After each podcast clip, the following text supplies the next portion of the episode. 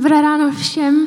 Teďka zakončujeme sérii o božích jménech. Tři už máme za sebou, pokud jste tu nebyli, tak to nevadí, přišli jste na to vyvrcholení toho všeho. A dnešní boží jméno, na který se podíváme, je Immanuel, což znamená Bůh s námi. Abychom pochopili, jakou hloubku tady tohle reálně má, tak si to musíme zasadit do kontextu. Protože tohle jméno ukazuje na obrovskou boží touhu být s náma. A ta touha tam byla už úplně od začátku. Bůh je strůjce lásky, Bůh je láska. A to, co je nejvíc přirozený pro lásku, je dát. Dát život, dát svobodnou vůli, dát planetu Zemi úplně v krásném, dokonalém stavu. A když se koukneme na tuhle pasáž do Genesis, tak čteme, že po tom, co Bůh to všechno stvořil, tak odpočíval. A já si pamatuju, když jsem se učila na přijímačky na jednu křesťanskou školu jako e, nevěřící dítě, a tak ta doučovatelka to se mnou probírala říkala, takže Bůh tady teda šest dní něco tvořil a pak jako by si musel potom odpočínout. A jestli opravdu stvoření země trvalo 6x24 hodin, a nevíme, tahle pasáž neslouží jako učebnice dějepisu ani jako učebnice biologie, ale ukazuje nám jeden hrozně velký a důležitý princip. A můžete si říct, jak jako, že Bůh odpočíval. Mluvíme tady o Elohim, Jahve, El Shaddai, mocný Bůh, obrovský Bůh, jak mocný teda je, když stvoří zemi a pak si potřebuje na 20, aby to vydýchal, to, co právě teďka udělal. Ale ono to nemluví o fyzické únavě, kterou by Bůh měl. Možná bych spíš nahradila to slovo odpočinout slovem spočinout. Bůh stvořil zem, stvořil všechno, stvořil nás, koukl se, pochválil se, řekl, je to dobré a přestal tvořit. A jenom byl. Jenom byl se svým stvořením. To není ta část, kterou odsekneme, že to hlavní je, že tvořil a pak nevím, co dělal, asi teda odpočíval. To je to hlavní, on stvořil a pak jenom byl.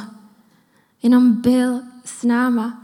A i nám dává tenhle den na srdce, ať odpočíváme, ať nic neděláme, ať ten jeden den v tom týdnu jenom jsme ať spočinem v jeho přítomnosti. Tohle chtěl už od začátku tvořit, milovat, dávat a žít s náma v harmonii, ve spolupráci.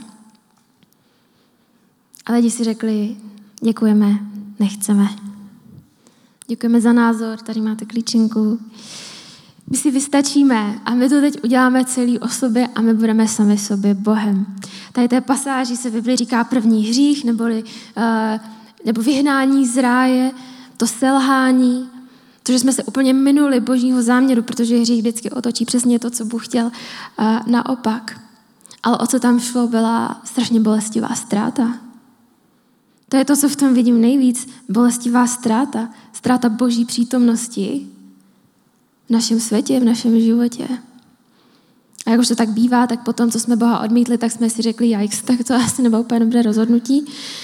Teď to úplně nefunguje tak, jak bychom chtěli, takže se lidi snažili získat tu jeho přítomnost zpátky a Bůh se snažil překonat tu propast, která mezi náma vznikla a být znovu s náma. Ale už to nebylo tak jednoduchý. Protože z dokonalých lidí se stali lidi nedokonalí. Ten hřích, to menutí se cíle najednou způsobilo úplně něco nového, nějakou lidskou přirozenost, závist, leži, intriky, násilí, prostě věci, které s Bohem vůbec nemají nic společného a vůbec nedokážou přežít v jeho přítomnosti. Takže velký drama, velký odloučení, ale Bůh přišel s řešením. Protože, jak jsem říkala, od začátku chtěl být s náma. A tak nechal lidi postavit chrám tady na zemi, do kterého by mohl se stoupit a být s náma. A vyvolili lidi, kteří museli projít různýma očišťovacíma rituálama, aby opravdu mohli znovu před Bohem stát jako svatí. A šli do jeho přítomnosti a pak šli ven a předali lidem to, co Bůh chce říct a byli takovým poslem. Což není úplně ideální. Nevím, jestli si dokážete představit, že jednou za rok byste přišli do City Houseu a Někdo by tu stál a řekl by, Bůh vám říká tohle, tohle, tohle. Vy byste řekli, dobré, otočili byste se, šli byste ven a zase byste čekali strašně dlouhou dobu, než Bůh něco sdělí tomu poslu, tomu messengerovi. Takže Bůh ani s tímhle nebyl úplně spokojený, protože to nebylo naplnění jeho záměru být s náma, být s náma se všema. A proto už tehdy promluval k lidem o tom, že jednou přijde. Přijde někdo, kdo zničí tu neviditelnou zeď, která stojí mezi náma a jeho přítomností a budeme moct být znovu spolu. A píše se o tom, v Biblii napsal to prorok Izajáš. A píše tam, sám pán vám proto dá znamení. Hle, pana počne a porodí syna a dá mu jméno Immanuel. Bůh je s námi. Ve starém zákoně to Immanuel bylo zaslíbení. Bůh nás znovu spojí, jednou znova budeme spolu. A těch proroctví o Ježíši, o jeho příchodu, o jeho smrti bylo strašně moc. A když se podíváme na fakt, že Bible je i podle křesťanských, i podle nekřesťanských historiků považována za nejvíce historicky přesnou knihu, co se týče veškeré starověké literatury, tak je snad nemožné, aby se v průběhu tolika let nazbíralo okolo 300 proroctví o jednom člověku a on je úplně všechny do puntíku naplnil. Jenom svým narozením, svým jménem a svým způsobem smrti. Když se psalo o tom, jak Ježíš zemře, ten trest smrti tehdy ještě ani nebyl vynalezený. Takže to z Ježíše udělalo někoho velmi, velmi speciálního. A Ježíš byl v označovaný jako spasitel, zachránce, mesiáš, na kterého všichni tady čekali podle těch proroctví. Ale to všechno mluví jenom o tom, co přišel udělat. To boží jméno Immanuel, to je to, kým byl. Bůh s námi. A Immanuel nám odhaluje, že Bůh není vzdálený. Nikdy nechtěl být, nikdy nechtěl být odtržený od lidstva, ale že on sám si vybral znovu vstoupit do lidské historie. V lidském podobě, v lidském těle, zažít všechny podmínky toho lidského bytí, všechny strasti a bolesti. A Ježíš jako Immanuel, jako Bůh s námi nám ukazuje na dvě věci, na které se dneska chci podívat. Ta první, že Bůh je osobní víc, než si vůbec dokážeme představit. Ježíš mohl přijít, zavřít se někde žít spokojený život, výjít ven, říct, to jsem já, Bůh, na mě jste čekali, oni by řekli ano, rouhání, ukřižování a konec. Výsledný efekt by byl pravděpodobně stejný, ale bylo důležité to, jak žil, protože on opravdu žil s lidma. Po celém dní, co dělal zázraky, co uzdravoval, nemocný, co odpouštěl, se na něj mačkali davy lidí, všichni po něm něco chtěli.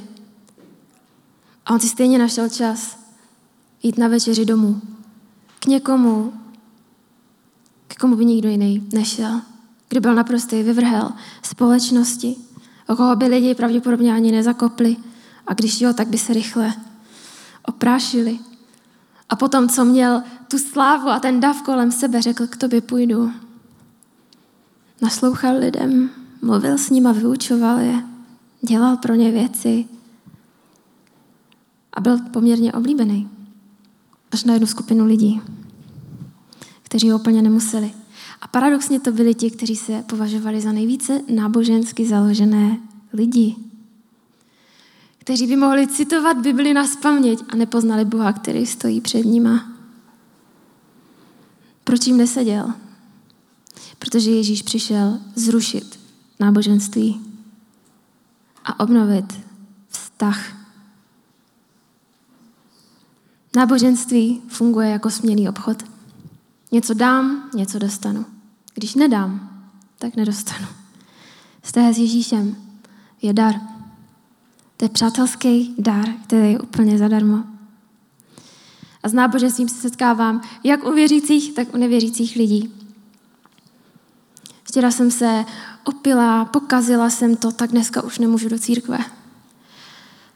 Dneska jsem zalhala, někoho jsem pomlouvala, tak je mi teď blbý modlit se za to, aby mě Bůh chránil. Nebo naopak, Bože, já ti sloužím, každou neděli tady skládám židle, nemusela mi ujet ta šalina. Krásným příkladem toho je i moje mamka, která je nevěřící, ale tak trošku si občas pohrává s tou myšlenkou. A když jsem měla státnice, tak ve vší zoufalosti jsem obepisovala ateisty, aby se za mě podlili. A když viděli tu zoufalost v mé tváři, tak řekli dobře. Takže ráno jsem psala našim, do naší hromadné skupiny, říkám, za chvilku tam jdu, prostě modlete se. A pak jsem to zvládla, byli jsme s našima oslavovat a mamka říká, já jsem Bohu slíbila tohle a tohle za to, že dostaneš dobrý otázky. A fungovalo to. A já si říkám, ne, mami. fungovalo to, protože Bůh mě miluje. Prostě jen za to, že jsem. Ne, protože jsem mu slíbila něco na oplátku. I u nevěřících to náboženské přemýšlení o Bohu je tak strašně silně cítit. Ale není to směný obchod. Je to dar, který si nejde zasloužit. Je to z lásky, je to zadarmo. Jak nám ho mohl vůbec dát? Aby Bůh mohl být znovu s náma, tak musel být zaplacený ten dluh, který jsme si nasekali. Musela být přemožena nějaká lidská přirozenost, ten hřích, ta odcizenost. To, že přirozeně máme sklon k nenávisti, k zášti, k lžím, k intrikám, k sobeckosti, k egoismu. To všechno muselo být přemožený, vymazaný. A to Ježíš udělal. Je to, jak kdybyste stáli před soudem po tom, co jste podělali x milionů věcí a koukali jste se pěkně na to, že vás teď čeká to životí. A najednou by někdo vešel. Vešel by člověk, který v životě nic neudělal špatně a řekl by, já to odsedím za tebe. Můžeš jít. Je to vlastně až moc dobrý na to, aby to mohla být pravda, ale, ale je. A po nějaké době se nám z toho může stát kliše. Ježíš zemřel za naše hříchy, jej to jsme slyšeli tolikrát. A vidíme toho Ježíše v kostele na tom kříži, jak má takhle tu látku kolem sebe a tady takový dvě ranky a takový smutný pohled. Ale to není, jak to bylo. Nedokážu si ani představit, jak, jak strašně bolestivý muselo být, že lidi, který přišel milovat, uzdravovat, odpouštět jim, ho zbyli, u toho se mu smáli, zavázali mu oči, říkali, jestli, jestli jsi mesiáš, tak nám budeš říkat, kdo tě uhodil tentokrát. Vysmívali se mu, plivali na něj, zbičovali ho takovým způsobem, že mu lítali kusy masa z těla. Nakonec mu dali kříž, který sám nedokázal ani doníst a v totální potupě s ním šel průvod až ke Golgotě. Tam ho probodli, ukřižovali. Nebylo ani poznat, že na tom kříži vysí člověk. Stáli pod ním a smáli se mu. Jestli jsi Bůh, tak slez dolů. A kdyby to udělal, tak tady nikdo z nás dneska nesedí. A on to věděl a neřekl vůbec nic.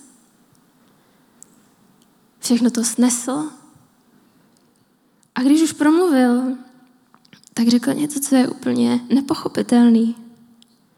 On koukal na lidi, skrvácený, umírající, zbytej, zbičovaný, přibitej na kříži a říkal, táto odpustím, protože oni vůbec neví, co dělají. Který člověk tohle dokáže? Tohle je schopný jenom milující Bůh v lidském těle, který ví, proč to dělá, který ví, že tam vysí a trpí tohle všechno, aby jsme znova mohli být spolu. Immanuel. Bůh s námi. Bylo to strašný, bylo to krutý.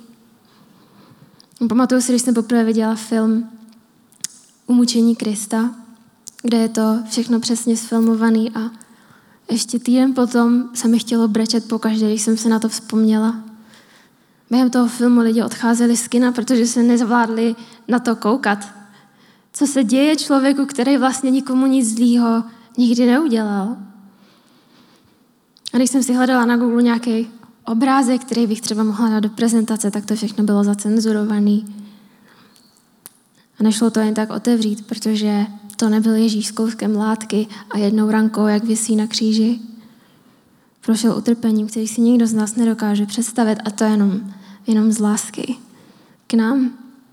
Protože věděl, že tam vysí a že tam umírá za nás a za náš dluh a za naše selhání, aby to jednou provždy mohl smít, vzít to na sebe a my jsme měli znovu přístup k němu.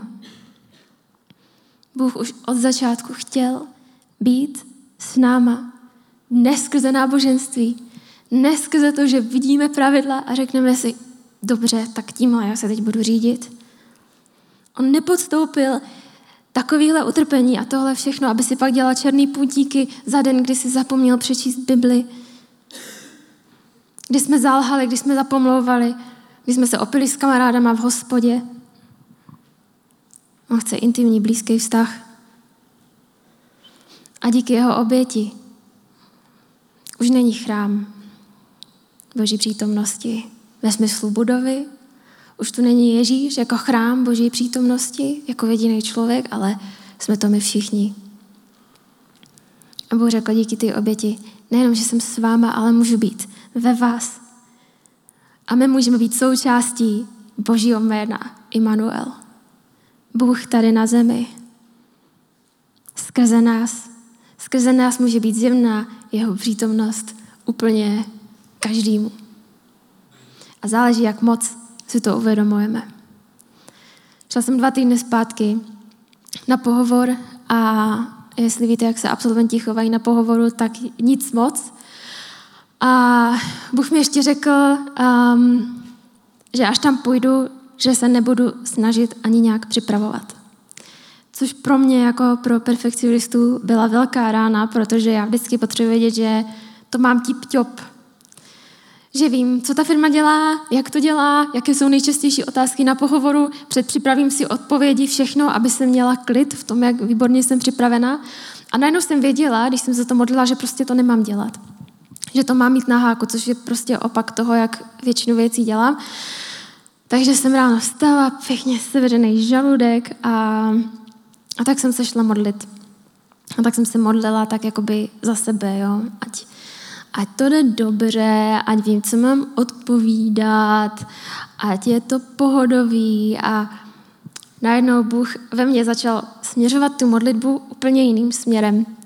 A začala jsem se modlit za ty lidi, kteří tam se mnou budou sedět na tom pohovoru a začala jsem se modlit za to, aby i kdyby jsem tu práci nedostala, i kdyby mě měli vědět jenom na tomhle jednom jediným pohovoru, tak aby se tam mohli nějakým způsobem setkat s Bohem. To bylo jediné, za co jsem se modlila, ani jsem přesně nevěděla, jak a co to jako bude znamenat. Řekla jsem amen a v ten moment mi došlo, že tohle všechno je možná větší, než jsem já a, a v tom jsem měla klid. Tak jsem šla, cítila jsem se v pohodě, přišla jsem tam, sedla jsem si, nalili mi vodu, Říkám si, vemu tu sklinku do ruky, když bude vidět, že se takhle třepu. Takže na to jsem koukala asi tři minuty v kuse, nějak to proběhlo, šla jsem domů, nic extra. A za týden mi volají z firmy, kde nabírají desítky lidí denně a, a volala mi ta personalistka a říká, víte, my bychom rádi, kdybyste teda pokračovala ve výběrovém řízení, Víte, my tu nabíráme hodně lidí a máme hodně pohovorů. My jsme se v životě nesetkali s někým, z koho by šel takový klid. My to nechápeme. A to jsem si řekla v hlavě, řekla jsem si, já to taky nechápu. Já nejsem úplně nejklidnější povaha na světě, ale věřím, že to, co cítili za klid, byl Bůh ve mně.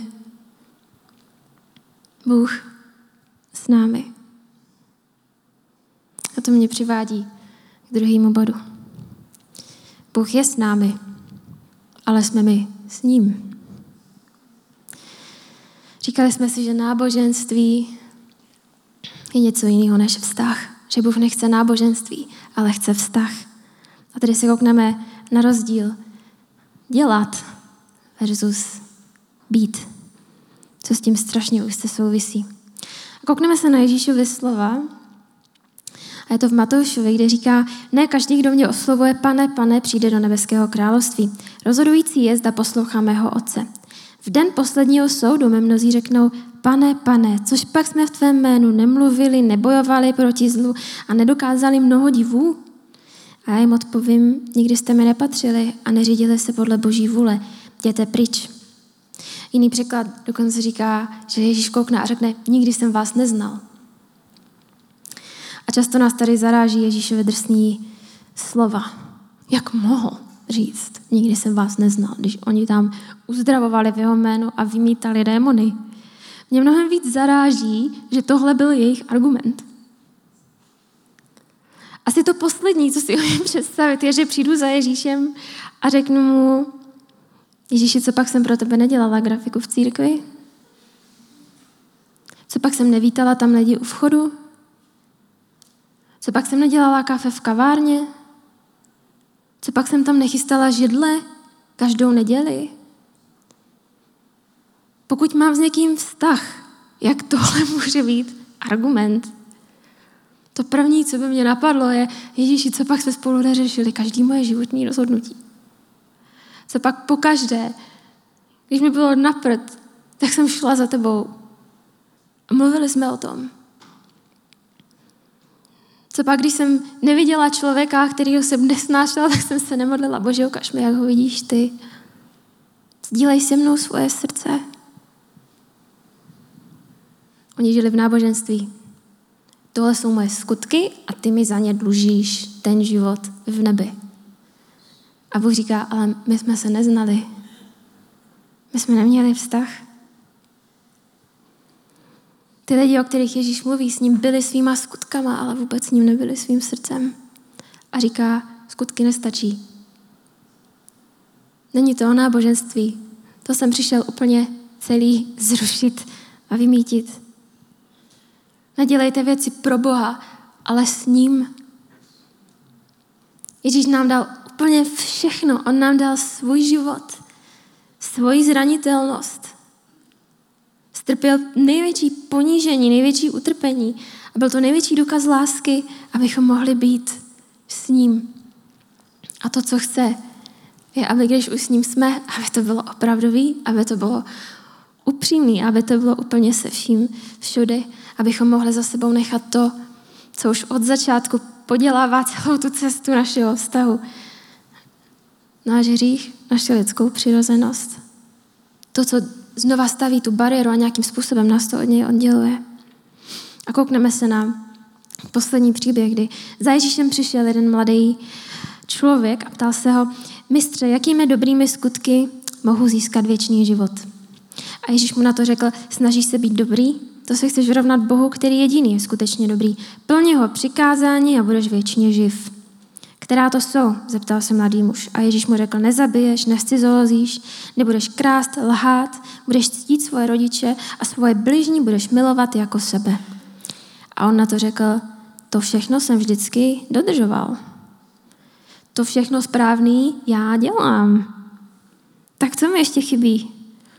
On řekl, pokud chceš být dokonalý, tak běž a prodej celý svůj majetek, peníze rozdej chudým a tak budeš mít poklad v nebi. Pak se vrať a staň se mým učedníkem. Děláš to správně, ale pak se vrať a buď. Buď se mnou. Mladík zesmutněl a zklamaně odešel. Měl totiž velký majetek. A někdy se soustředíme na to, že to je o penězích. A Ježíš si tady rozhodně nehraje na finančního poradce. On po něm žádá, aby odložil tu jedinou věc, která mu brání v tom opravdu být s Bohem a následovat ho. Očividně ten kluk jako skvěle zvládá dodržování pravidel, ale má něco tady, co je mu dražší, než být s Bohem. A každý z nás má něco. Co je to u nás? Kdyby tam bylo to prázdné místo a stali jsme tam my místo toho mladého kluka, co by tam bylo? Jak by ten příběh zněl? Zeptali bychom se, Ježíši, já to všechno dělám. Tak co mi chybí? A když by řekl, chceš-li být dokonalý, jdi a zdej se svýho ega. A pak se vrať a buď se mnou. Jak by končil příběh? Mladík zesmutněl a zklamáně odešel, měl totiž velké ego. Bože, všechno to dělám, co mi ještě chybí. A Ježíš by řekl, pokud chceš být dokonalý, pokud chceš být dokonalá, tak přestaň chtít všechno kontrolovat a důvěřuj mi. Pak se vrať a buď se mnou. Žena zesmutnila, zklamáně odešla. Měla totiž ráda všechno pod kontrolou a nechtěla důvěřovat Bohu. Bože, dělám všechno správně, co mi ještě chybí.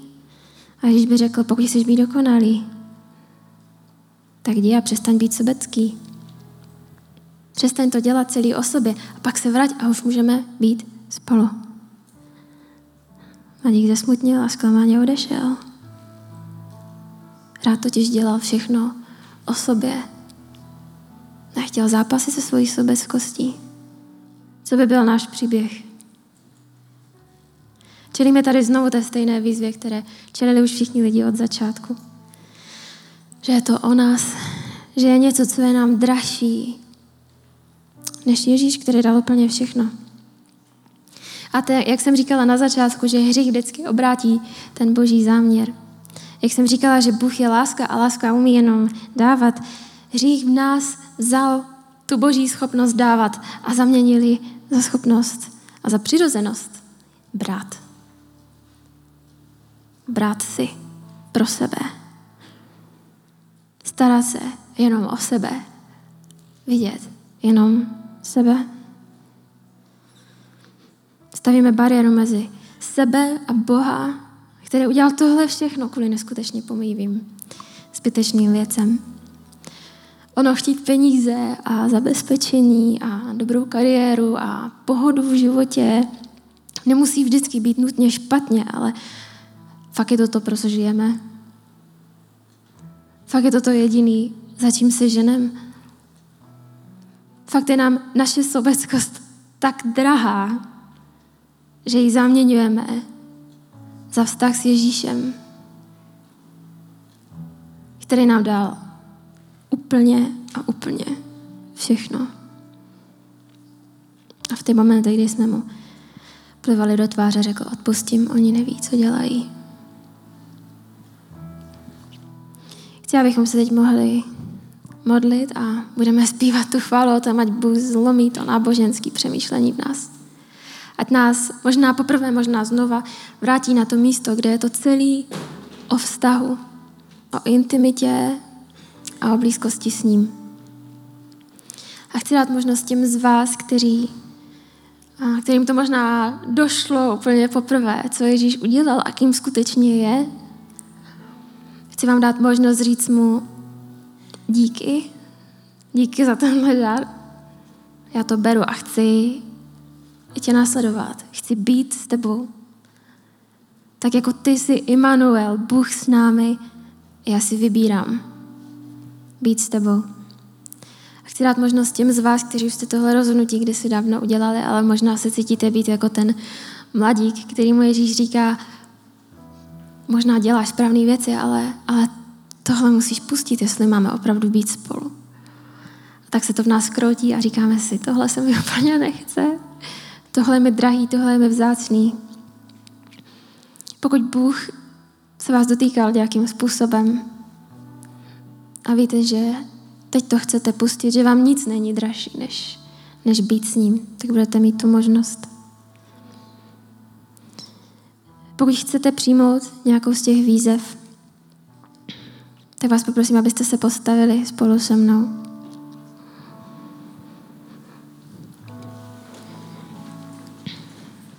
Jenom pokud chcete. Žádný tlak okolí. A můžeme na malý moment všichni, všichni zavřít oči a, a fakt jenom zaměřit teďka svoji pozornost na něj. Na to, co se teď děje v naší mysli, v našem nitru. A jak mu to můžeme dát. Ježíši, děkuji ti za to, co co jsi pro nás vytrpěl.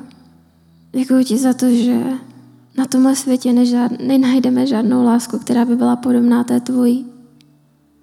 Že nás nikdo nedokáže milovat tak, jak nás miluješ ty.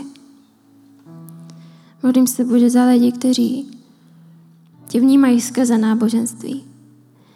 Vnímají tě jako Boha, který je vážný, který od nich pořád něco chce, který dává dobrý dary, ale je to vždycky jenom něco za něco. Který bere, pokud se nechováme správně, ke kterému nemůžeme přijít, pokud nezvládáme věci, protože by nás odsoudil. Modlím se, ať to můžeš zlomit. Ať můžeme poznat tu pravdu, která nás osvobodí. Ta pravda o milujícím Bohu, který na nás kouká a nemá žádnou výčitku ani zklamání ve své tváři, ale jenom nataženou ruku a, a otevřenou náruč. Bůh, který vytrpěl to, co by žádný člověk nezvládl vytrpět s tak čistým a láskyplným postojem v srdci.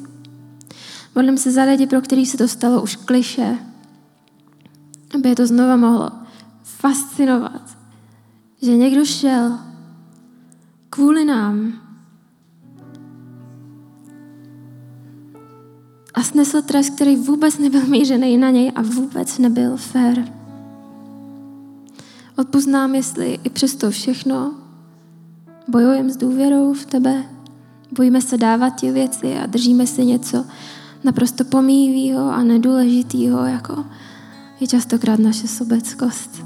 A zaměňujeme to za tu blízkost, kterou můžeme mít s tebou. A vím, že tebe to nepřekvapuje, že ty znáš naši lidskost. Víš, co je pro nás přirozený a, a trpělivě čekáš. Pomáháš nám v tom boji a počkáš si na to naše ano. S tebou chci být. Ukazuj nám, že jsi Immanuel a co to reálně znamená v našem životě. Děkujeme za to. Ježíš, jsi náš největší poklad a nikdy to nic nedokáže vynahradit. Amen.